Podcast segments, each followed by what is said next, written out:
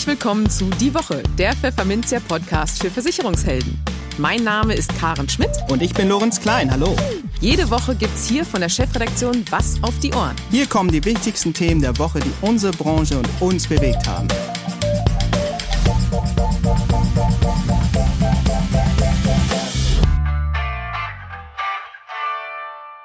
Moin aus Hamburg und herzlich willkommen zu Folge 36 unseres Podcasts. Heute ist Gründonnerstag, der 1. April 2021. Und diese Themen haben wir dieses Mal für Sie.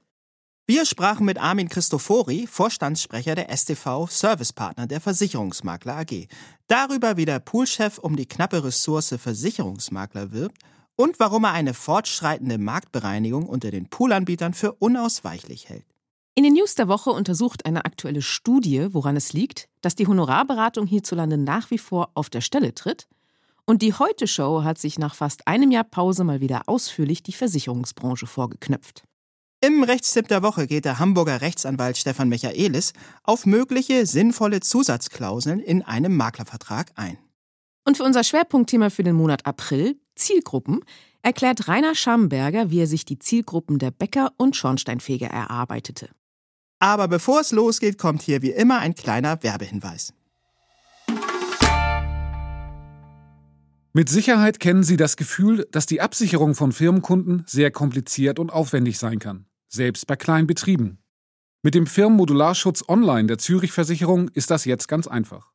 Mit einigen wenigen Angaben und ein paar Klicks erhalten Sie sofort einen passgenauen Versicherungsschutz, der auf die Wünsche und die Situation der Betriebe Ihrer Kunden zugeschnitten ist. Die fünf Module von Firmen Modularschutz Online, Inhalt Ertragsausfall, Haftpflicht, Rechtsschutz, Elektronik und Maschinen können Sie frei wählen und kombinieren. Am besten Sie probieren es gleich aus unter www.maklerweb.de slash fms-online. Im Gespräch. Armin Christofori freut sich schon darauf, bald wieder ganz verrückte Dinge tun zu dürfen als da wäre, einem lieben Kollegen oder Vertriebspartner gefahrlos auf die Schulter zu klopfen.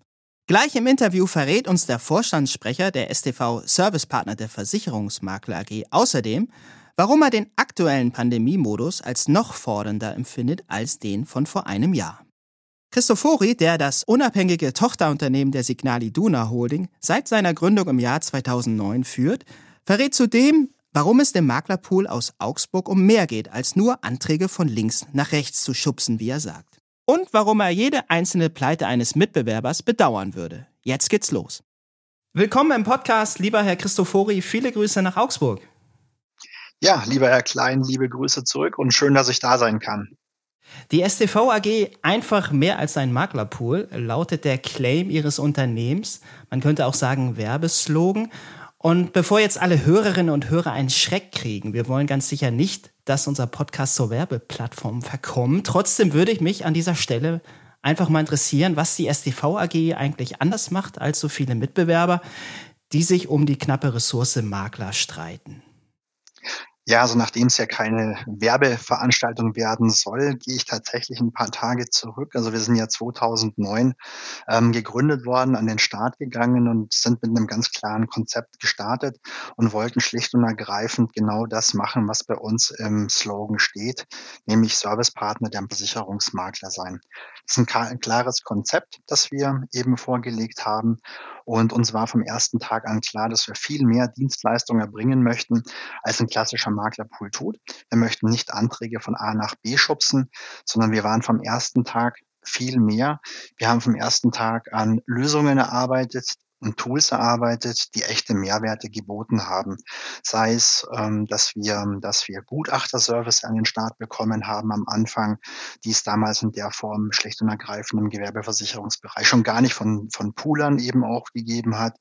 Sei es, dass wir Lösungen angeboten haben ähm, mit Nachfolgekonzepten. Also wir sind ja auch die Erfinder der Maklergarantierente, der Maklerrente, die es gegeben hat und später aufbauend natürlich dann eben auch ähm, natürlich unsere Apps. Also wir haben die erste App ähm, im B2B-Bereich gehabt, wir hatten die erste B2C-App und ich denke mal ohne Übertreibung, dass wir da von den verwalteten Verträgen bei den Poolern und Dienstleistern mit großem Vorsprung erster sind, was diese, was diese Themen angeht. Und es liegt schlicht und ergreifend einfach auch da an, dass man unser System halt um die vollen Wertschöpfung ziehen zu können, um die vollen Skaleneffekte ziehen zu können, schlicht und ergreifend einfach mit dem gesamten Bestand eben auch nutzt und nicht nur mit einzelnen ventilierten Anträgen, die da reinkommen. Also wir sehen uns als klassischer Outsourcing-Partner, ähm, der sich nicht nur um das Neugeschäft kümmert, sondern eben auch den Bestand, die Historie ähm, mit einbezieht in die Verwaltung, in die Betreuung, aber auch in die technischen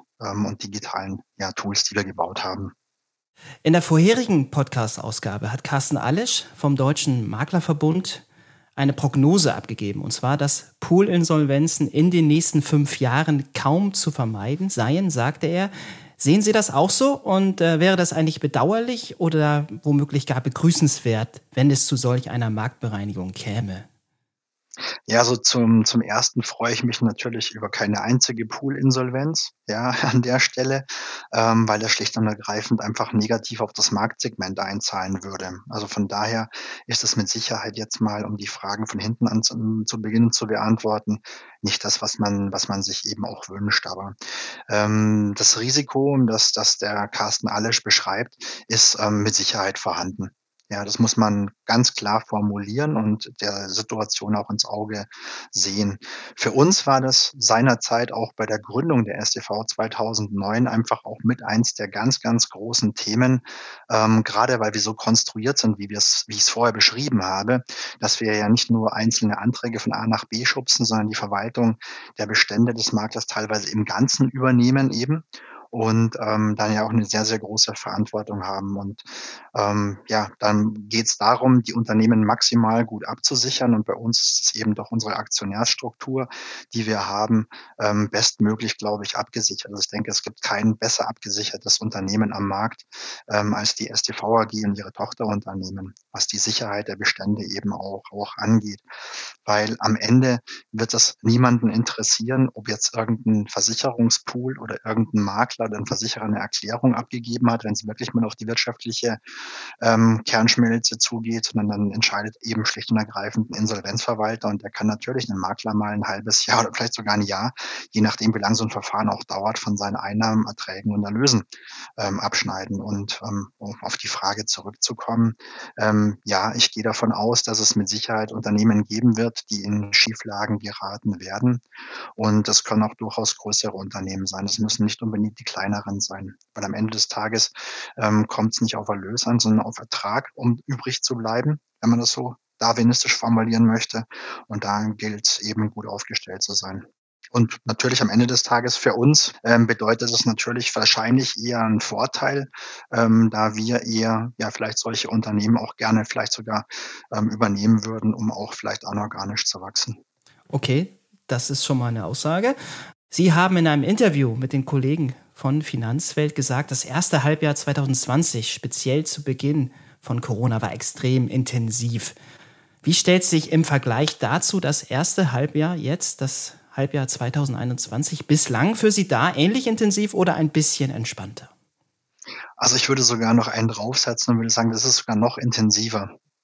Ja, es ist noch ansprechender, es ist noch, äh, noch fordernder, weil letztes Jahr um die, um die gleiche Zeit, kann man ja so ungefähr sagen, ähm, hatte das Ganze noch ein kleines bisschen was von, von Aufbruchstimmung, die da, die da geherrscht hat. Und alle waren irgendwie schon ein Stückchen weit fast euphorisiert, ähm, neue Dinge anzupacken. Und wir, wir ähm, gehen mit noch mehr Leuten ins Homeoffice und wir machen noch mehr Remote und ähm, wir stellen unsere Formate um auf Technik. Und dann war das teilweise auch ganz lustige Veranstaltungen, die ähm, ja letztendlich ähm, für die damalige Zeit vollkommen in Ordnung waren, was die technischen Standards angegangen sind. Aber natürlich natürlich ähm, ist es einfach so, dass man mittlerweile ähm, ja eigentlich alle Formate, die wir nach innen und außen haben, wie Makler Meets Company und unsere ganzen Informationsveranstaltungen und so weiter, alles digital hat. Und das Ganze hat natürlich mittlerweile auch ein Niveau und ein Standard erreicht, ähm, den man, den man auch halten will, halten muss, um einfach die vielen, vielen Teilnehmer, die wir zum Beispiel bei Makler Meets Company ähm, auch erreichen, ähm, schlicht und ergreifend einfach auch zufriedenzustellen. Und ähm, das ist mal die, die Seite nach draußen und auch für die Mitarbeiter, die bei uns arbeiten und für uns selber. Ich glaube, da sind wir auch so ein gutes Stückchen weit ein Spiegelbild ähm, der Gesellschaft. Sind wir natürlich alle so ein kleines bisschen, ich würde mal das so von angefasster von der ganzen Situation. Ja, also wir haben jetzt mittlerweile alle ein Jahr lang ähm, Homeoffice, Homeschooling, ähm, Home Teaching, keine Ahnung, was man, was man sonst noch alles zu Hause zusätzlich treiben kann zu dem, was man vorher eben auch, auch nicht hat. Ähm, gleichzeitig treibt viele natürlich die Sorgen um, eben krank zu werden oder nicht krank zu werden. Viele haben ähm, chronische Erkrankungen, viele haben Angehörige, die betroffen sind und so weiter und so fort. Und das macht natürlich eine ganze Menge mit den, mit den Menschen. Und ja, ich sag einfach auch zu allen, ähm, wir sollten uns einfach alle 25 Prozent mehr Geduld miteinander gönnen in diesen, in diesen Zeiten. Und ich versuche es selber, was mir schwer genug fällt, ehrlicherweise.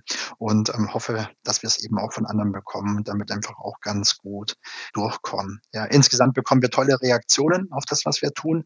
Ähm, das motiviert natürlich eben auch, aber gefühlt ist es fordernder als vor einem Jahr. Zum Schluss vielleicht noch ein Blick nach vorn und vielleicht ist ja auch ein bisschen Optimismus dabei. Ich glaube, das klang eben auch schon an bei Ihnen. Was hat die STV AG in diesem Jahr denn noch vor? Was äh, können wir erwarten? Ja, also wir werden zum einen natürlich ähm, schlicht und ergreifend unsere Konzepte und ähm, Programme, die wir aufgesetzt haben, ähm, durchziehen. Ja, das kann man von uns natürlich erwarten. Das sind momentan Online-Veranstaltungen, die wir eben machen, eben Makler Meets Company, die wir mit wirklich großem Erfolg eben auch haben. Ähm, wir haben Online-Themen wie, wie Cyber Days geplant, ähm, wo wir ein wirklich spannendes Programm eben anbieten werden zu diesen Themen. Cyber ist sogar ein Thema, wo ich sage, da passt digitale Veranstaltung vielleicht sogar besser als noch eine physische. Und natürlich ähm, möchten wir natürlich die anderen Themen, die wir haben, unsere digitalen Services ähm, wie MyInsure, ähm, die wir für die Makler anbieten, natürlich auch weiterhin ähm, nach draußen geben, den Rollout nochmal verstärken. Ähm, wir werden unsere Standardprodukte in Anführungsstrichen wie die Maklergarantierente erweitern und die Maklerrente Max. Das ist die Maklerrente mit der höchsten Rente am deutschen Markt. Wenn man seinen Bestand verwenden möchte. Und diese Themen werden wir alle treiben digital zunächst. Und ähm, wenn Sie sagen wollen, was ist meine Hoffnung, mein Wunsch, ähm, ganz klar, dass ich einfach wieder raus kann und mit echten Menschen echte Gespräche führen, weil ähm, das fehlt mir und ich denke, es fehlt einer ganzen Menge Menschen. Ja, wird nicht alles so werden, wie es vorher gewesen ist. Auf manche Dinge vielleicht kann man sogar tatsächlich verzichten. Aber ich glaube, das Erste, was ich machen werde, wenn es dann wieder sinnvoll möglich ist, mich in mein Auto setzen oder in Flieger oder sonst wohin und ähm, durch Deutschland reisen, unsere Geschäftspartner besuchen, mit denen mal wieder richtig sprechen und ähm, denen vielleicht sogar, sogar verrückte Sachen machen, wie auf die Schulter klopfen und sowas. Und dass man da eben auch tatsächlich dann ja mit einem mit einem sehr, sehr positiven ähm, Blick zurück dann aus dieser Zeit rausgekommen ist. So möchte ich es mal formulieren. Ja, das kann ich sehr gut nachvollziehen. Ich bedanke mich auf jeden Fall für diese Einblicke aus Augsburg. Lieber Herr Christofori, auf Wiederhören. Bis zum nächsten Mal. Ja, vielen Dank fürs Gespräch und gerne bis zum nächsten Mal. Vielen Dank. Die News der Woche Teil 1. Die Politik verfolgt seit langem das Ziel, die Vermittlung von Versicherungen und anderen Finanzprodukten gegen Honorar zu fördern. Bislang konnte sich dieses Modell aber noch nicht recht durchsetzen. Im Gegenteil. Wie aus dem Versicherungsvermittlerregister hervorgeht, stehen aktuell gerade einmal 326 Versicherungsberater 197.111 Versicherungsvermittlern gegenüber.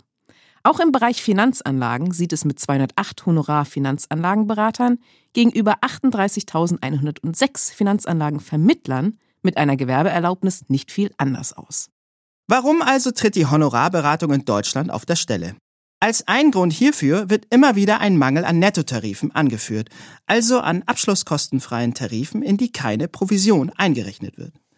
Dass das aber so nicht stimmt, zeigt jetzt eine gemeinsame Studie der beiden Versicherungsprofessoren Matthias Behnken von der Fachhochschule Dortmund und Heinrich Schradin von der Uni Köln. Danach bieten rund 38 Prozent der Versicherungsunternehmen in Deutschland solche Nettotarife an. Rechne man noch die Gesellschaften dazu, die eine Durchleitung der Provisionen bei der Vermittlung von Bruttotarifen unterstützten, erhöhe sich der Marktanteil sogar auf 46 Prozent. Und noch etwas zeigt die Studie. Anders als bei früheren Untersuchungen sind es nun auch große, marktanteilsstarke Versicherer, die sich dem Honorarmarkt geöffnet haben und nicht mehr überwiegend kleine Nischenanbieter. Trotzdem ist der Absatz an Nettotarifen weiterhin verschwindend gering und beschränkt sich überwiegend auf die Lebensversicherung. Der Markt der Honorarberatung ist damit so klein, dass es sich nur für wenige kleine Spezialanbieter lohnen dürfte, schreiben die Studienautoren. Der neue Geschäftsanteil der Nettotarife beläuft sich danach bei der Lebensversicherung nur auf 6,3 Promille. In der Krankenversicherung sind es 1,8 Promille, in der Kompositversicherung sogar nur 0,8 Promille. Unklar sei, zu welchen Teilen das geringe Vermittlungsvolumen an Nettotarifen auf eine fehlende Nachfrage seitens der Kunden oder auf fehlendes Interesse der Vermittler zurückzuführen sei. An den Versicherungsgesellschaften und damit an der Angebotsseite liege es aber nicht, wenn nicht häufiger gegen Honorar vermittelt werde, so das Fazit der Studienautoren. Der Rechtstipp. Der Maklervertrag ist die Basis einer jeden Beratung eines Kunden. Er regelt Rechte und Pflichten für beide Seiten.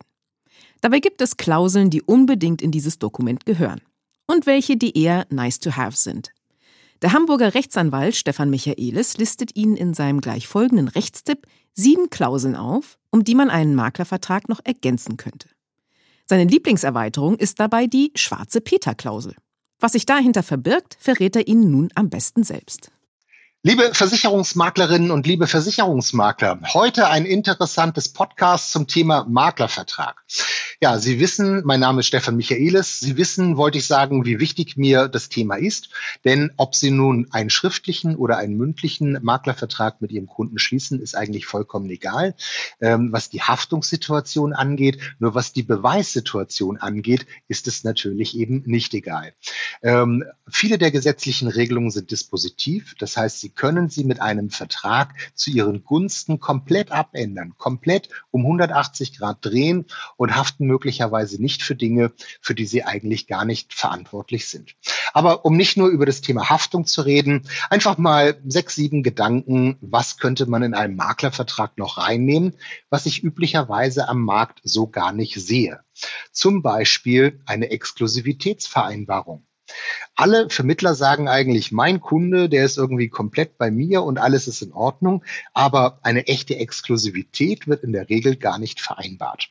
Vielleicht ein Gedanke, wie Sie den Kunden besser binden können und äh, dort gibt es natürlich auch viele Formulierungsvorschläge, dass der Kunde, wenn er sich an einen anderen Makler wenden möchte, vielleicht erst überhaupt einmal Sie zu informieren hat oder die Risiken bei Ihnen und über Sie einzudecken sind und Sie halt wirklich mit einer vertraglich gesicherten Klausel sich exklusiv, das heißt ausschließlich und vollständig um ihre Kundenverbindung kümmern können.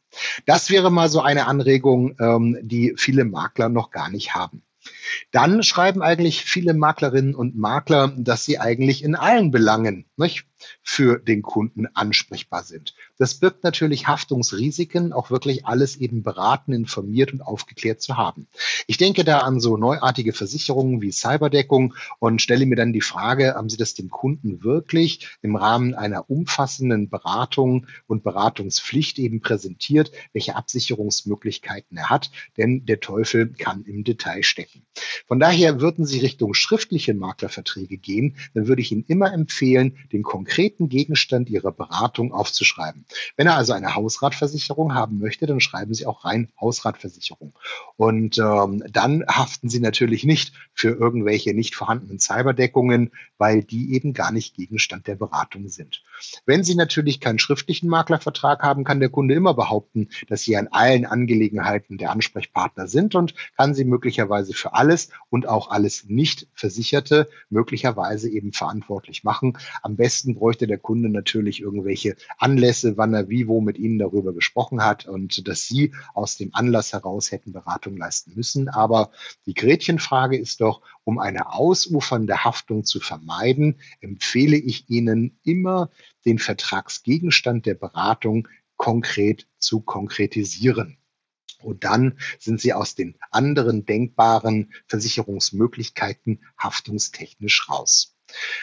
Als dritten Punkt, da hätte ich noch mal so das Thema, dass man sagt, neben der Cottage kann ich in einem Maklervertrag auch mit dem Kunden, insbesondere natürlich oder mit dem gewerblichen Kunden, eine Vergütung vereinbaren für die Schadenregulierung.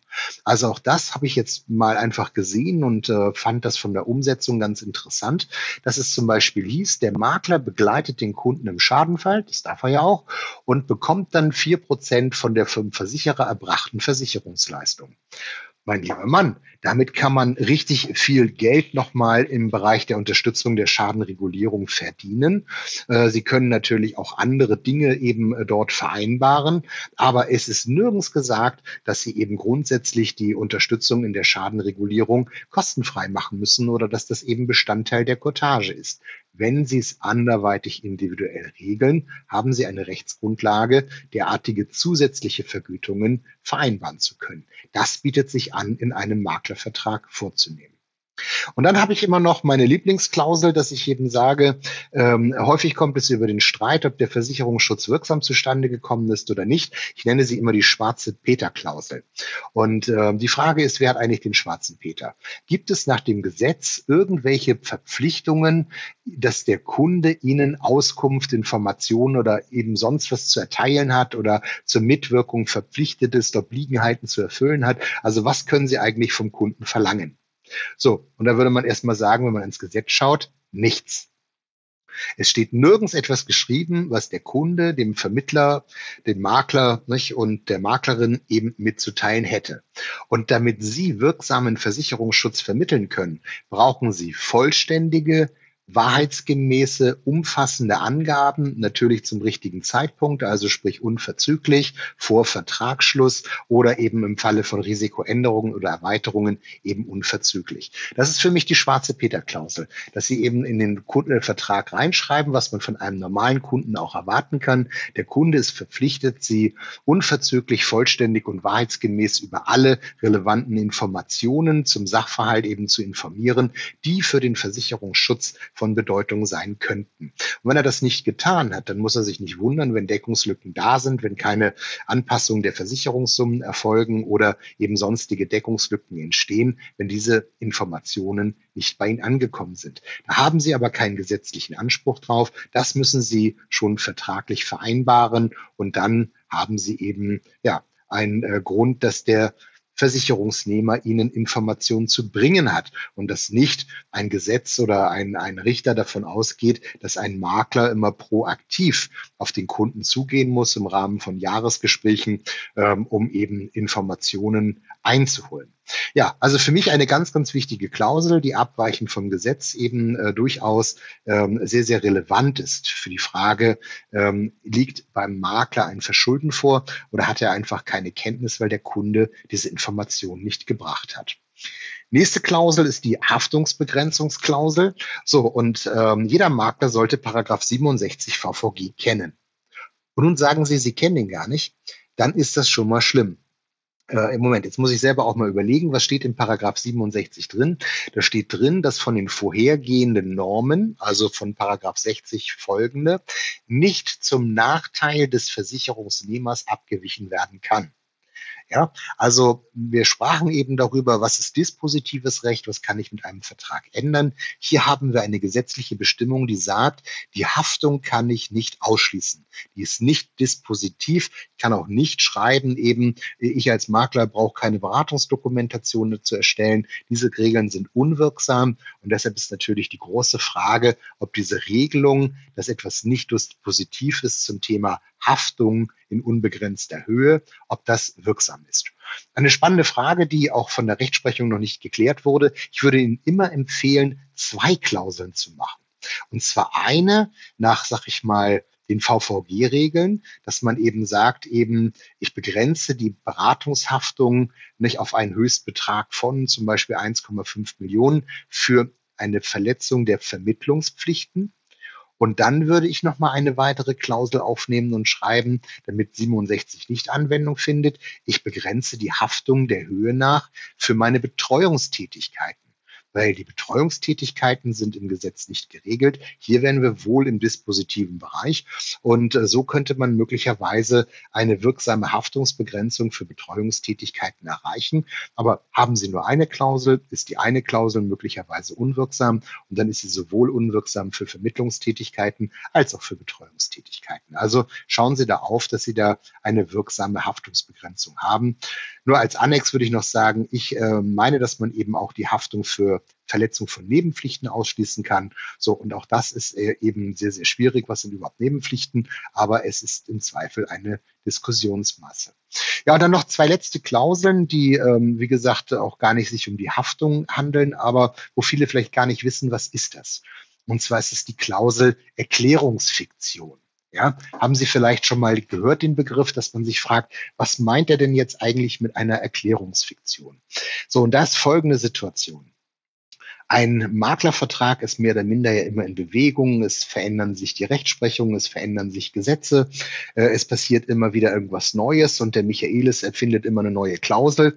Und nun möchte man diese Klauseln mit dem Kunden den Vertrag abändern und sagt, wir haben ja mal einen Maklervertrag gemacht, aber den möchten wir jetzt ergänzen und abändern oder korrigieren. Äh, geht das eigentlich? So, und grundsätzlich geht das natürlich nur mit Zustimmung des Kunden. Das heißt, Sie können also im gesamten Bestand die neuen Verträge rausschicken und sagen, bitte die jetzt unterschreiben und zurückschicken. Aber Sie wissen ja, wie die Rücklaufquote ist und dass es ein Heidenverwaltungsaufwand ist. Also das ist eine nicht praktikable Lösung. Und jetzt ist mein Tipp zu sagen, machen Sie das doch, dass eben, wenn der Kunde schweigt, dass damit Ihr Maklervertrag geändert ist. Ja, und Sie schicken dem Kunden einfach nur die Nachricht und sagen, nicht, wir haben unsere Geschäftsbedingungen geändert und ähm, so sehen die aus. Und das kann man machen in rechtlichen Grenzen. Das nennt sich dann Erklärungsfiktion. Und dafür brauchen Sie erstmal die Erlaubnis, die Grunderlaubnis in einem Maklervertrag vom Kunden, dass er sagt, ich bin grundsätzlich damit einverstanden, dass du mich über Vertragsänderungen informierst. Und ich bin auch damit einverstanden, dass ich die Vertragsänderungen akzeptiere, wenn ich eben nicht darauf äh, mich berufe, dass ich die nicht annehme. Also wenn ich schweige. Und dann kommt noch der dritte Punkt, dass man man dann eben ähm, ja, dass man dann eben sagt, dann finden diese neuen Regelungen eben entsprechend für die Zukunft Anwendung, modifizieren den Vertrag, ohne dass der Kunde, also wenn der Kunde eben nicht widerspricht. Das gilt also die große Ausnahme. Sein Schweigen des Kunden ist dann eine Zustimmung, wenn sie deutlich kenntlich gemacht wird. Das ist also nochmal ganz wichtig. Der Kunde darf nicht übertöpelt werden, sondern es muss deutlich gekennzeichnet werden, welche Änderungen eintreten. Und schon können Sie mit einer solchen Regelung die AGBs, Ihre Maklerverträge fortlaufend anpassen mit veränderten Klauseln und mit veränderten Regelungen. Und der Kunde braucht nur nicht widersprechen. Naja, und die letzte Klausel, die finde ich auch noch ganz interessant, das ist eben die Rechtsnachfolgeklausel. Vielleicht denken Sie mal darüber nach, dass Sie eben sagen, Sie wollen Ihr Unternehmen beziehungsweise Ihren Bestand als Einzelmakler verkaufen und äh, dürfen Sie die Daten eigentlich weitergeben.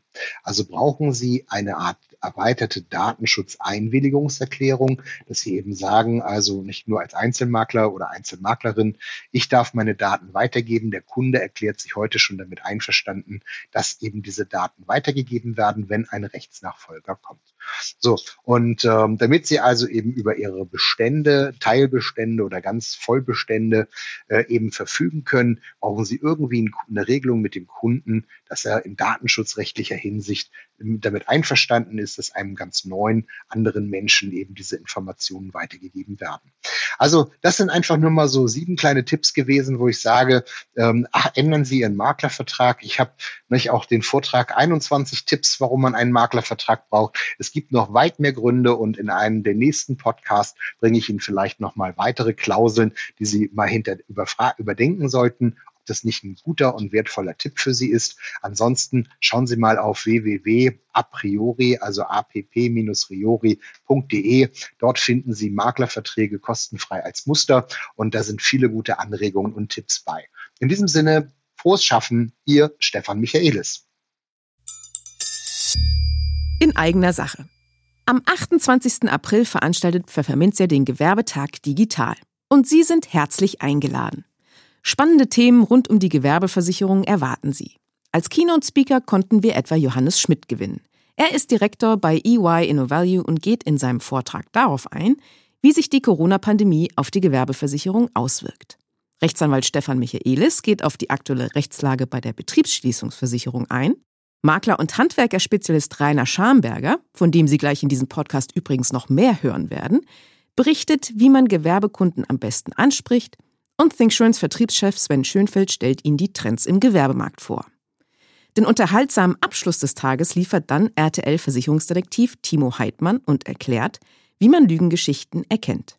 Dank unserer Co-Gastgeber Ansafe, Inter, Signal Iduna und Zürich ist die digitale Veranstaltung für Sie kostenlos. IDD-fähige Weiterbildungsminuten erhalten Sie auch und eine von zwei Apple Watches können Sie auch gewinnen. Interessiert? Dann schauen Sie doch mal vorbei unter gewerbetag.pfefferminzia.de. Die News der Woche Teil 2.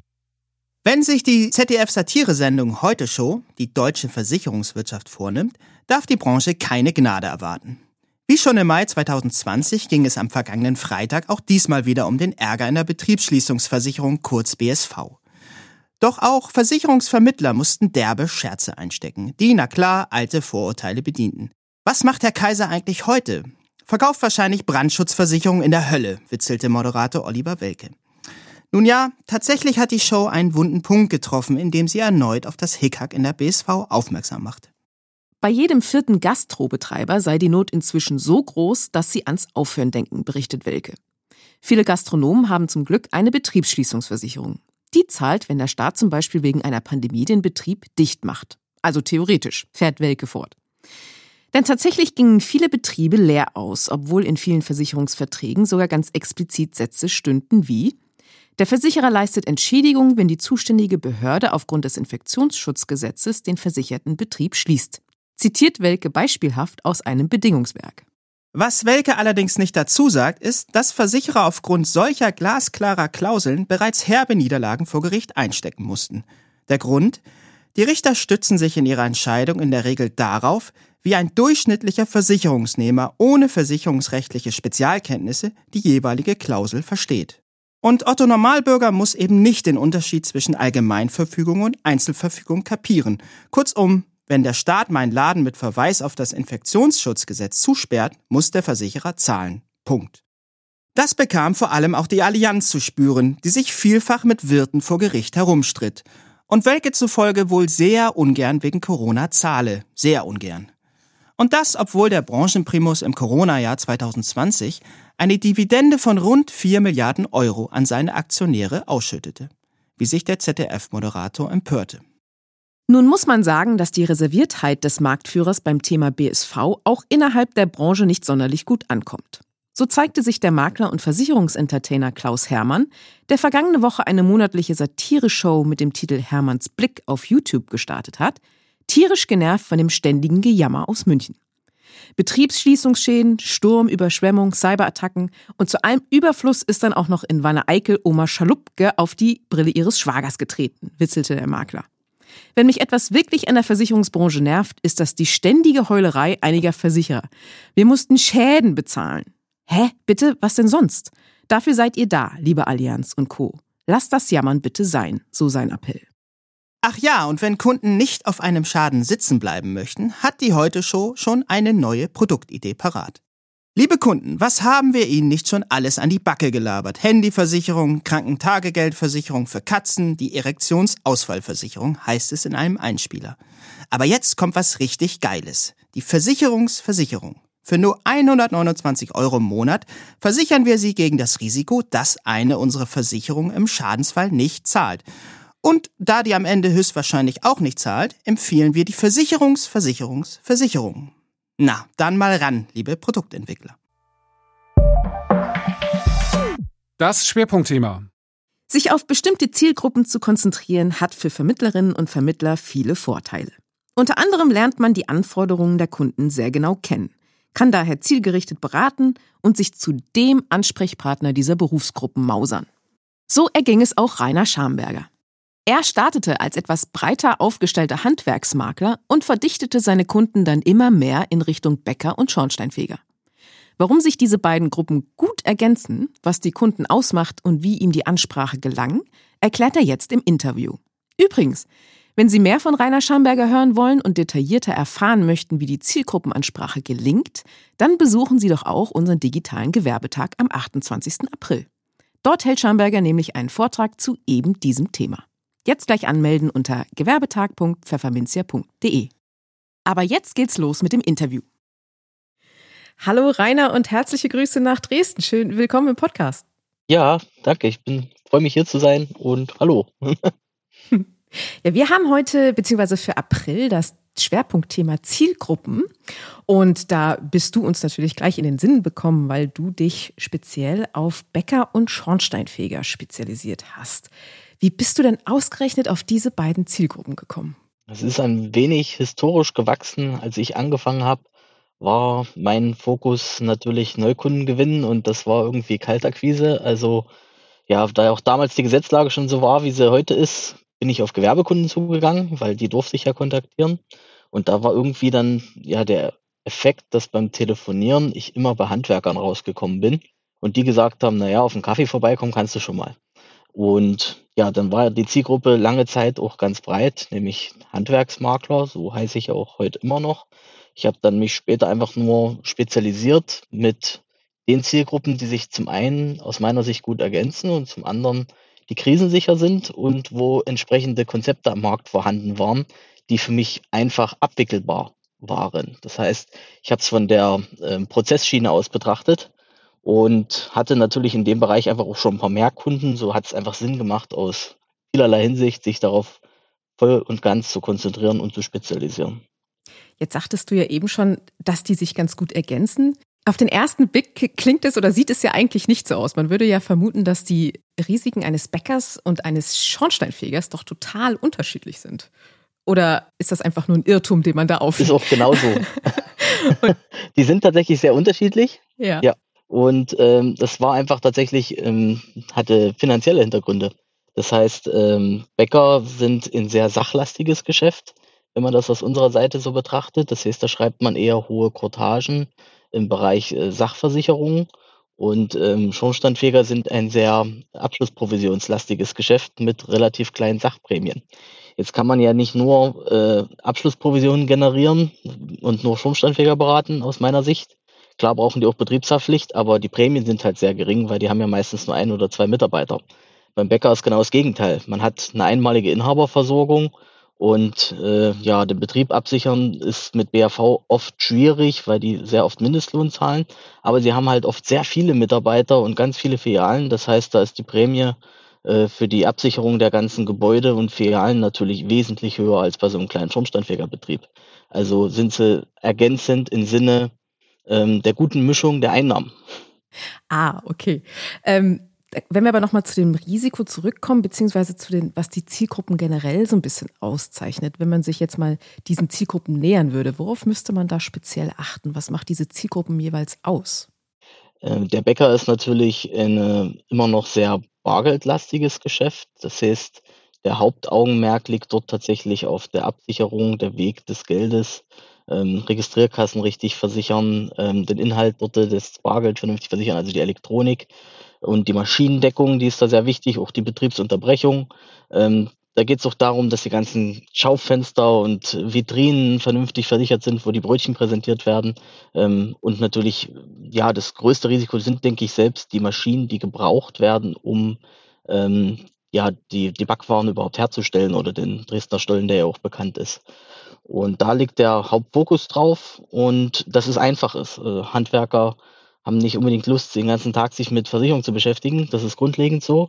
Und die meisten Policen, die am Markt ja vorhanden waren, damals, wo ich angefangen habe, waren halt Einzelpolicen und ich hatte halt so die erste Multiriss-Deckung ähm, gefunden und genutzt. Und da war es halt, gib mir deinen Umsatz und ich sag dir, was es kostet, wenn deine 30 Filialen versichert sind. Und das fanden die natürlich sehr, sehr charmant. Und so habe ich dann mich reingearbeitet und dann, ja, Stück für Stück die individuellen Bedürfnisse und Probleme der Bäcker kennengelernt. Und da landet man schnell bei Maschinendeckung und Bargeldabsicherung. So würde ich das jetzt mal zusammenfassen. Ne? Mhm. Und Schornsteinfeger sind ja so ein bisschen das verbeamtete Handwerk, sagt man immer. Das heißt, die haben eine sehr sichere Einnahmequelle aufgrund dieser Kehrbezirksverteilung, ähm, sind aber als einziges ja, Klientel so ein bisschen eine doppelte hm, Stellung. Also sie sind ja sowohl eine Behörde als auch ein freier Selbstständiger. Und teilweise müssen die auch die Daten auf zwei Computern trennen, wenn man es ganz genau nehmen müsste und würde. Äh, das, daraus ergibt sich schon eine ganz große Problematik in der Versicherung, weil sowohl muss ich ja die behördliche, hoheitliche Tätigkeit versichern, als auch die normalen selbstständigen Nebentätigkeiten, äh, wie das Kern halt, ne? oder das Messen. Und das genau zu in einer Police zu umschreiben und zu formulieren, das, da habe ich mir halt, äh, sag ich mal, mit Partnern, anderen Maklern, die sich da auch spezialisiert haben, ja, mich ein bisschen mit hineingenommen oder habe mitentwickelt. Und inzwischen haben wir da halt so ein Sonderkonzept, dass es sonst am Markt ja seinesgleichen einfach sucht, was denke ich so niemand hat und das dann irgendwann erweitert auf Rechtsschutz, auf Elektronikversicherung, auf alle Sparten, so dass wir jetzt überall eine Sonderlocke haben, die tatsächlich notwendig ist für den Versicherungsschutz, die aber am Markt so nicht angeboten wird. Und das ist das Alleinstellungsmerkmal, weil wir das ja fast alleine nur anbieten. Was ja dann auch der Vorteil ist, wenn man sich eben spezialisiert auf eine Zielgruppe und dann auch genau die Risiken kennt, auf die es dann ankommt, ne? Welche Sonderlocke es halt braucht im Produkt. Ja, und das ist, es hat halt diverse Vorteile, ne? Das heißt, das Risiko ist erstens immer ähnlich oder fast gleich, sowohl beim Bäcker als auch beim Schornsteinfeger. Das ist die erste Erkenntnis der Spezialisierung. Ähm, das heißt, man macht immer dieselbe Beratung, hat immer dieselben Abläufe und wenn man immer wieder dieselben Abläufe hat, kann man die optimieren, verschlanken, besser machen. Und das skaliert dann sozusagen und dadurch äh, ja, kriegt man natürlich eine ganz andere ja, Geschwindigkeit und Qualität in der Beratung, einen besseren Service und bessere Preise. Und dann wird das so die eierlegende Wollmilchsau. ähm, ich denke, was viele Maklerkollegen ein bisschen Probleme bereitet, ist manchmal der Zugang zur Zielgruppe. Wie hast du es denn geschafft, dich in diesen Zielgruppen jetzt so richtig reinzuwuseln und zu, und zu positionieren? Das kommt dann Learning by Doing. Ne? Also ich habe auch viele Fehler gemacht am Anfang und das ist ja auch notwendig, um daraus zu lernen. Und ich denke, man müsste jetzt strategischer vorgehen als ich damals und sich halt einfach überleben, was ist denn eine zukunftssichere Branche? Passt die zu mir? Passt die überhaupt zu meiner Person? Ich bin ja eher jeder, jemand, der sehr direkt ist und da kann ich schlecht jetzt mit so, ich würde sagen, ich kann schlecht mit Ärzten und Apothekern, weil die gerne mal etwas genauer drauf schauen und ich bin halt, ähm, ja, wenn man so möchte, ja fast oberflächlich, aber ähm, eher begeisterungsfähig und direkt. Ich kann einem Handwerker halt mal sagen, du, das, was du da hast, ist Mist und dann sagt er, alles klar. Ne? Äh, da kann man deutlich sprechen. Also es muss halt die Zielgruppe muss zu einem selber passen, dann muss die natürlich zukunftsfähig sein, sonst sterbe ich mit meiner Zielgruppe aus. Das ist auch Blödsinn. Und den Zugang dann dazu zu finden, das ist bei jeder Zielgruppe ja so ein bisschen anders. Und da geht es einfach darauf, äh, kommt es darauf an, denke ich, mit der Zielgruppe zu sprechen und einfach mal zu fragen, sag mal, trefft ihr euch irgendwo, geht ihr mal zusammen bowlen oder habt ihr so eine Innungsversammlung oder äh, was macht ihr denn, wo, wo bleibt ihr Kollegen untereinander in Kontakt? Und das ist ja genau der Punkt, wo man hin will, dass man in diese Kreise mit aufgenommen wird, ähm, wenn man denn das so tut oder im Social-Media-Bereich, die Kreise zu gründen, wenn es die noch nicht gibt. Das haben wir zum Beispiel im Bäckerhandwerk gemacht. Es gab noch keinen einheitlichen äh, Facebook-Gruppen, gab es da noch nicht. Also haben wir die einfach gegründet und haben alle Bäckereien eingeladen und jetzt sind wir eine der größten Gruppen für dieses Handwerk überhaupt äh, im Social Media, weil vorher noch niemand die Idee hatte. Und so kann man sich ja auch einen Zugang zur Zielgruppe verschaffen. Das sind halt dann so ein paar Ansätze. Okay, aber Social Media ist auf jeden Fall ein wichtiger Bereich nach wie vor. Naja, also in unserer Zielgruppe habe ich ja lange Zeit das nur als Test betrieben. Also das heißt, das passiert nun mal viel offline durch die ganze ähm, Weiterempfehlung, durch eben diese Innungsversammlungen, die ja nun mal als Präsenzveranstaltung stattfinden. Und ähm, das, dann kam ja das Corona und ich hatte ja schon immer die ganzen Facebook-Gruppen gehabt und die wurden dann halt richtig doll bespielt, weil sie waren auf einmal das Medium, wo man ähm, ja, sich treffen konnte. Sie, man, sie waren der Ort, wo man sich austauschen konnte, um zu sagen, nächste Woche machen wir mal das Webinar zu dem Thema. Und da ist man natürlich dann sozusagen das Netzwerk der Zielgruppe. Und was Besseres kann Ihnen ja nicht passieren, wenn man selbst die Grundlage ist, dass sich seine Zielgruppe vernetzt in Zeiten von Corona. Und so ist man dann noch wichtiger und relevanter und bekannter geworden. Und jetzt ist es tatsächlich eine tragende Säule ähm, weil auch darüber immer mehr Anfragen generiert werden. Und ich habe es ja dann auch vertieft und irgendwann auch mit Werbeanzeigen gearbeitet. Das hat in dem Bereich halt auch noch nie jemand gemacht. Und da auch wieder die Erkenntnis, schalte eine Werbeanzeige für gezielt eine Zielgruppe und du hast hundertmal mehr Resonanz, als wenn du sagst, ich habe eine Berufsunfähigkeitsversicherung für alle. Ähm, das ist uninteressant und ist nicht spannend. Aber wenn du natürlich sagst, ich habe eine für Schornsteinfeger, dann sind die meisten hellhörig und sagen, das gucke ich mir wenigstens mal an. Ne? Auch hier wieder der Fokus halt einfach der Vorteil. Ne? Nun hattest du ja schon äh, eine ganze Reihe an Tipps parat eben, was du erzählt hast. Hast du aber denn, wenn sich jetzt Vermittlerkollegen speziell einer Zielgruppe vornehmen wollen, was würdest du denn dann empfehlen, wie sie am besten vorgehen sollten? Na, das Ganze auch analytisch ein bisschen betrachten. Wie groß ist die Zielgruppe? Ähm, was haben die im Durchschnitt? Ist es vielleicht eine sehr, wie bei mir, eine sehr monogame Zielgruppe oder ist die völlig breit gefächert? Dann wird es halt etwas kompliziert. Ne? Weil es gibt ja zum Beispiel, wenn ich jetzt an Elektrobetriebe denke, gibt sieben Fachrichtungen. Was für ein Elektriker ist das? Ähm, das ist natürlich dann komplizierter, als wenn es immer wieder nur das Messen und Fegen ist, wie beim Schornsteinfeger. Ähm, da muss man sich einfach selbst damit erstmal auseinandersetzen, wissen, passt das zu mir, kann ich das, habe ich vielleicht selber eine Affinität zu der Zielgruppe? Ich meine, es gibt ja viele, die haben im ersten Leben in der Versicherungsbranche mal was anderes gemacht. Dann macht es ja Sinn, dass man sich vielleicht genau das als Zielgruppe nimmt. Wenn ich gelernter Zimmerer bin und bloß als Quereinsteiger in der Versicherung bin, dann nehme ich mir vielleicht Zimmerer. Ne? Also jetzt mal als Idee, ähm, dass man einfach da schaut, was passt zu mir, wie groß ist die Zielgruppe ähm, und dann die Zielgruppe tatsächlich befragen. Äh, was sind denn da ihre Probleme? Was sind denn die Schadensfälle, die in der Vergangenheit nicht bezahlt wurden? Was hat bisher an Versicherungen immer genervt, ähm, um genau das dann besser zu machen und immer mehr von der Zielgruppe zu lernen, wie sie tickt, was sie will, was sie braucht. Und da hilft einfach nur äh, machen, versichern und immer wieder nachfragen und immer wieder Zeit mit denen verbringen und optimieren.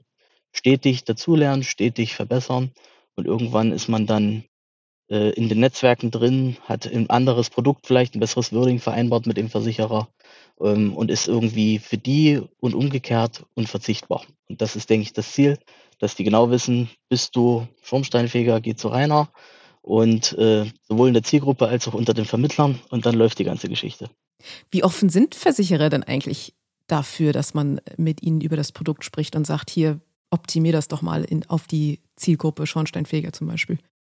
Also ich kenne diverse Versicherer, die sind ja sogar darauf spezialisiert, dass sie sagen, okay, komm, wir machen eigene Wordings, weil wir darin die Zukunft sehen. Da gibt es einige am Markt, da muss man nur mal googeln. Ich will jetzt da nicht Fremdwerbung machen.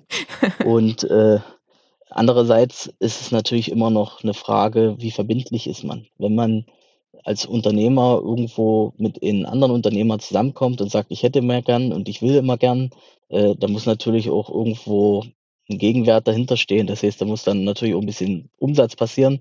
Da muss man das in richtigen, ne, wie man zur Bank geht und Kredit beantragt, muss man auch ein Geschäftskonzept vorlegen.